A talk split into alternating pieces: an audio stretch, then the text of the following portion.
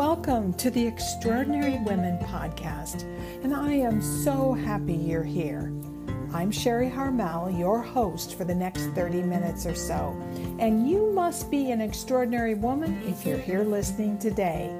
This is the place where we have conversations about relevant, current, and important topics for today's women.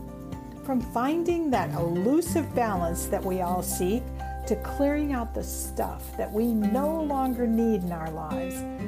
Those are our conversations, and not much is off limits. The mission of the Extraordinary Women Podcast is to give you ideas, inspiration, and even hope that your dreams are absolutely possible. So let's get started. Hello, everyone, and welcome back to the Extraordinary Women Podcast. I'm Sherry Harmel, founder and editor of the Extraordinary Women Magazine, the must-have digital magazine for women looking for inspiration, tips, and support to create their fabulous next chapter and make their dream ideas happen.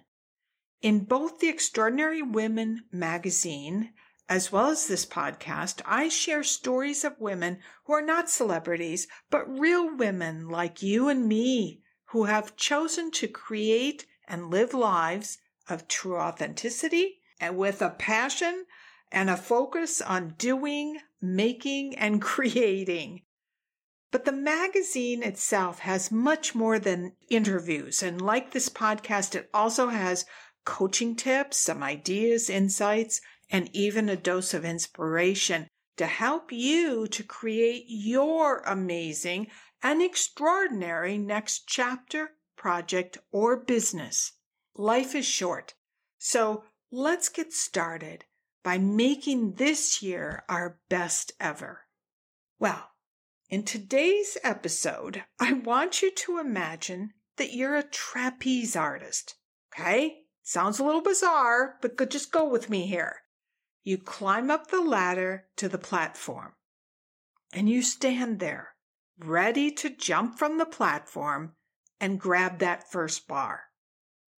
You can see it, and your timing is perfect as you leap from the platform and grab that first bar. Now you're in the air. You're swinging back and forth, waiting for the perfect time to move your body to the second bar. You watch, you feel, and then you propel your body forward, and at just the right time, you let go.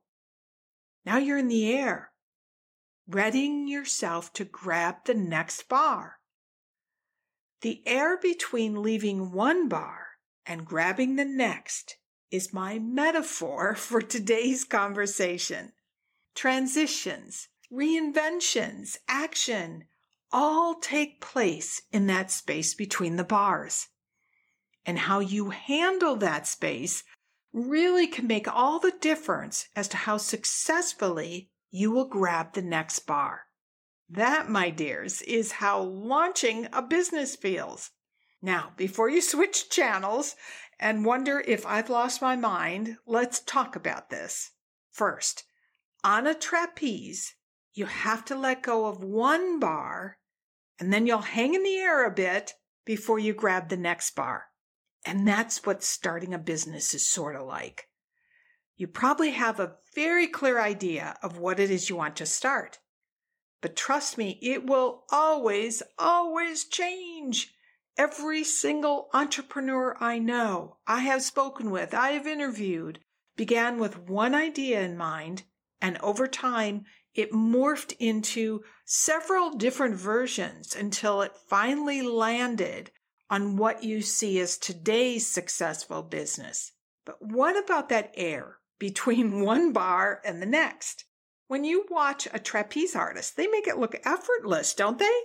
It doesn't look like the trapeze artist is doing much of anything. They're just floating, and yet they're hard at work to make sure that they gracefully and successfully grab that next bar. Well, the same for your business or the dream that you've gotten started on. you too will find yourself in the air at certain points. You'll be in that space between what you imagined and even planned for and what that next version of your business is going to be. And just like the trapeze artist, to grab that next bar with grace, you have to be willing to practice patience. You have to accept that you won't be successful probably in your very first attempt. You'll learn to be flexible and open to possibilities, be open to input, even coaching, and you let yourself feel the fear, because being up there in the air or trying out a new business idea always has a nugget of fear within it. Number 2, being a trapeze artist means you have to take action. You're the woman in the arena, to paraphrase Teddy Roosevelt's famous speech. You aren't considered a trapeze artist if you only think about going up on that platform, or you stay on the ground and draw pictures of what it's going to look like, or you write in your journal about how you'll feel when you're up on the platform or flying through the air. You have to take action to be a trapeze artist. In fact, you have to take one action after another. You have to have the courage to climb up the ladder. Now you're on the platform, and next you have to jump. You have to leave that platform in order to grab a bar and swing. It's just action after action. And as we can all imagine, the very first time you jump, you'd be terrified, right? Everyone is. But like everything, it must get easier and more comfortable the more times you do it. So I want you to think about this from a business standpoint. You're starting a business. Once you've launched that first version of your business, you might have to let go of it to try out your second. And you'll have to learn to love flying through the air, that space in between the first bar and the second bar. And yes, the first time you do it, it's going to be scary. The first time you recognize that that idea you had isn't actually going to work, you're going to be incredibly disappointed. But like everything, the more times you do it, think of the trapeze artist, the more times you go from bar to bar and you're swinging in the air, so to speak, the easier it will be.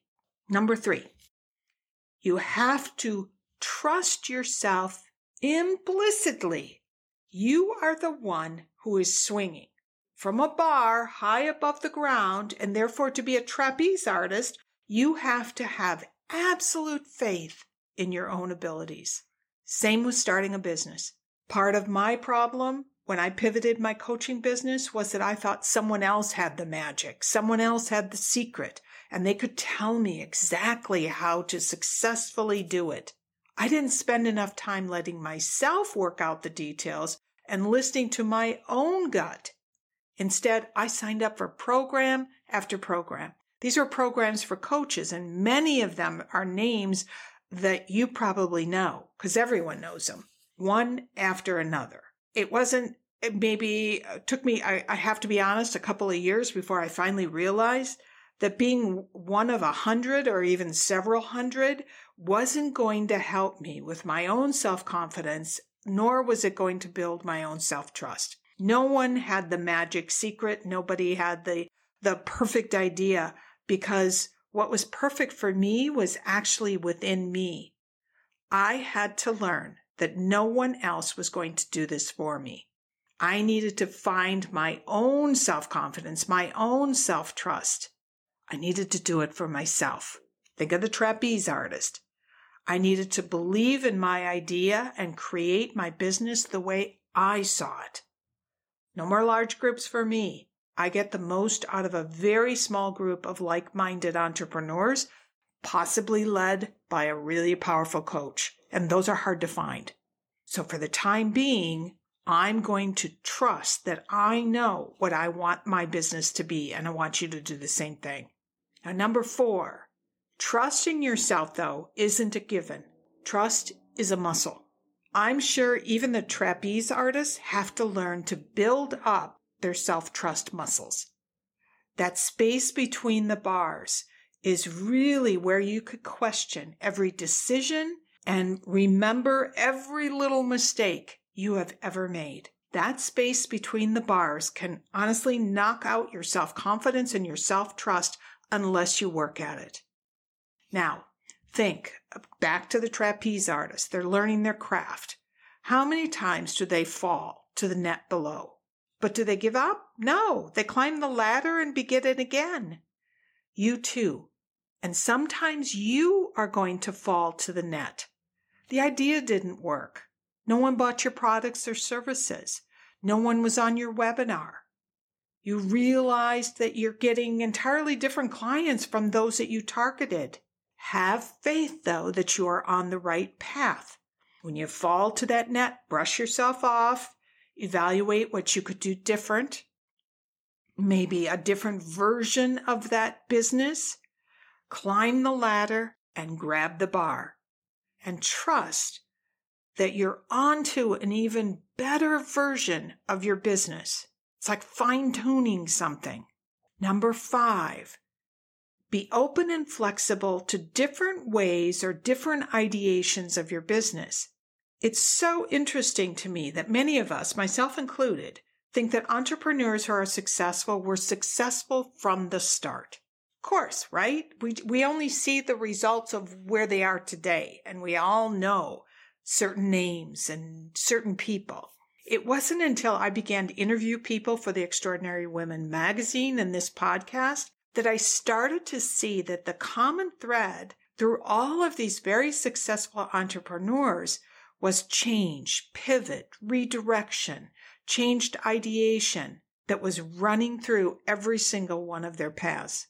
So if you do fall to the net, I want you to look at it as an opportunity. Falling to the net, think of a trapeze artist, falling to the net actually gives you the time you'll need to be curious or get curious so that you can analyze why the release and subsequent grab wasn't successful.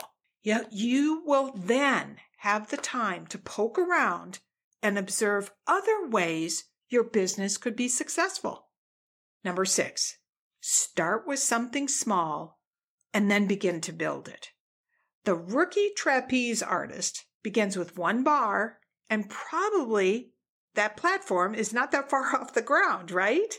They practice by leaving the platform, holding on to the bar so that their body learns what swinging in the air is like. And gradually they build up to, higher platforms, platform jumps to a bar, multiple bars. It's all a gradual process. You too, start small. Remember when I talked at the very beginning about how the first version of your business is most likely not going to be the successful version? As much as you love that first version, this is what often happens.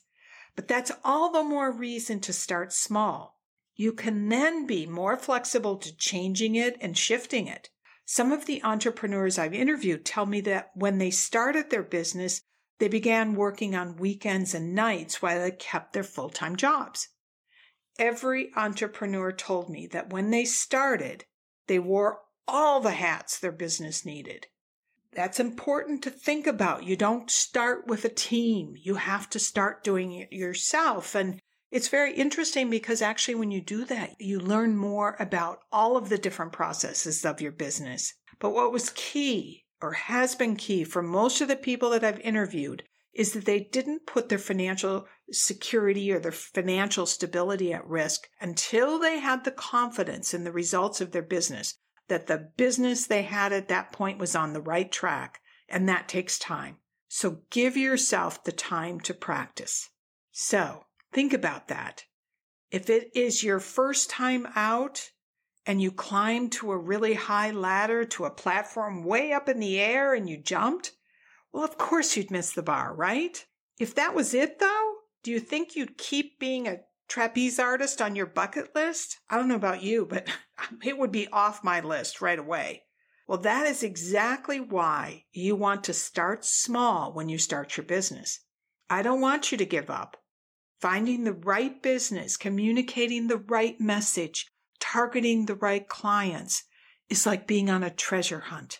You'll hit some roadblocks. You'll go down a few wrong paths, but if you keep at it and you don't mortgage your financial security, you will find your treasure. And like the trapeze artist, you will slowly build your entrepreneurial self-confidence, your entrepreneurial muscle, so to speak. You'll better understand how to do it and what your market wants. You'll begin to value that time in the air between the bars as you prepare for the next version of your business. And most important, you will learn to trust your own ideas and your own instincts. That, my dear friends, is your dream blueprint. Thank you, everyone, for joining me today. And if you liked our conversation, please give me a review. Reviews matter immensely in podcasts. And do come back for more. Now, let me ask you, how is your year going? Are you ready to do it different this year? Well, the Extraordinary Women Magazine Circle is just what you need if you are committed to making this the year that you get started on your dream, the business, the project, whatever it is. Yes, we always highlight 2 extraordinary women in every magazine issue. Now, they're not the famous or the celebrities, but real women like you, like me, who have stepped into their big dreams by creating something special. I say we are all extraordinary women who are doing what might be called ordinary things. But what makes you extraordinary is that you're working hard to make your dreams come true. You are taking the actions. Now, at the request of so many of our fabulous magazine subscribers, in our April issue, I added a whole lot more coaching tips into the magazine. I love, love, love that our subscribers tell us what they want, and their feedback was that I give them more of what they can apply and use in their own life and career. Now, as you know, I've been a coach for over 20 years, so this was fun for me. I added into the magazine some of my best actionable steps, strategies, and even exercises that you can use today as you create the life you want. I would love to hear your takeaways from these tips, tools, and exercises, so do subscribe. And if you're a woman ready to get moving on your big, audacious dream, go to ExtraordinaryWomenMagazine.com and join us. Thank you. Thank you again for your precious time today, because your time is your most important resource in creating your dream life. Now, I'm currently in Paris, so I'll say a bientôt, and to everyone back in the States, see you soon. Thank you for listening today. If you want to hear more, just tune in every Monday for a new episode. And if you felt this podcast was helpful, make sure you subscribe so you don't miss out on any conversations, and that you also get notified when we have special gatherings. If you liked this episode, please share it with another extraordinary woman. And if you have a moment, I'd very much appreciate you leaving a review. Now, if you want to hear more about the Extraordinary Women magazine, which includes much more than just the magazine, reach out to me via social media or join us at sherryharmel.com. I look forward to our next conversation, and I hope you do too.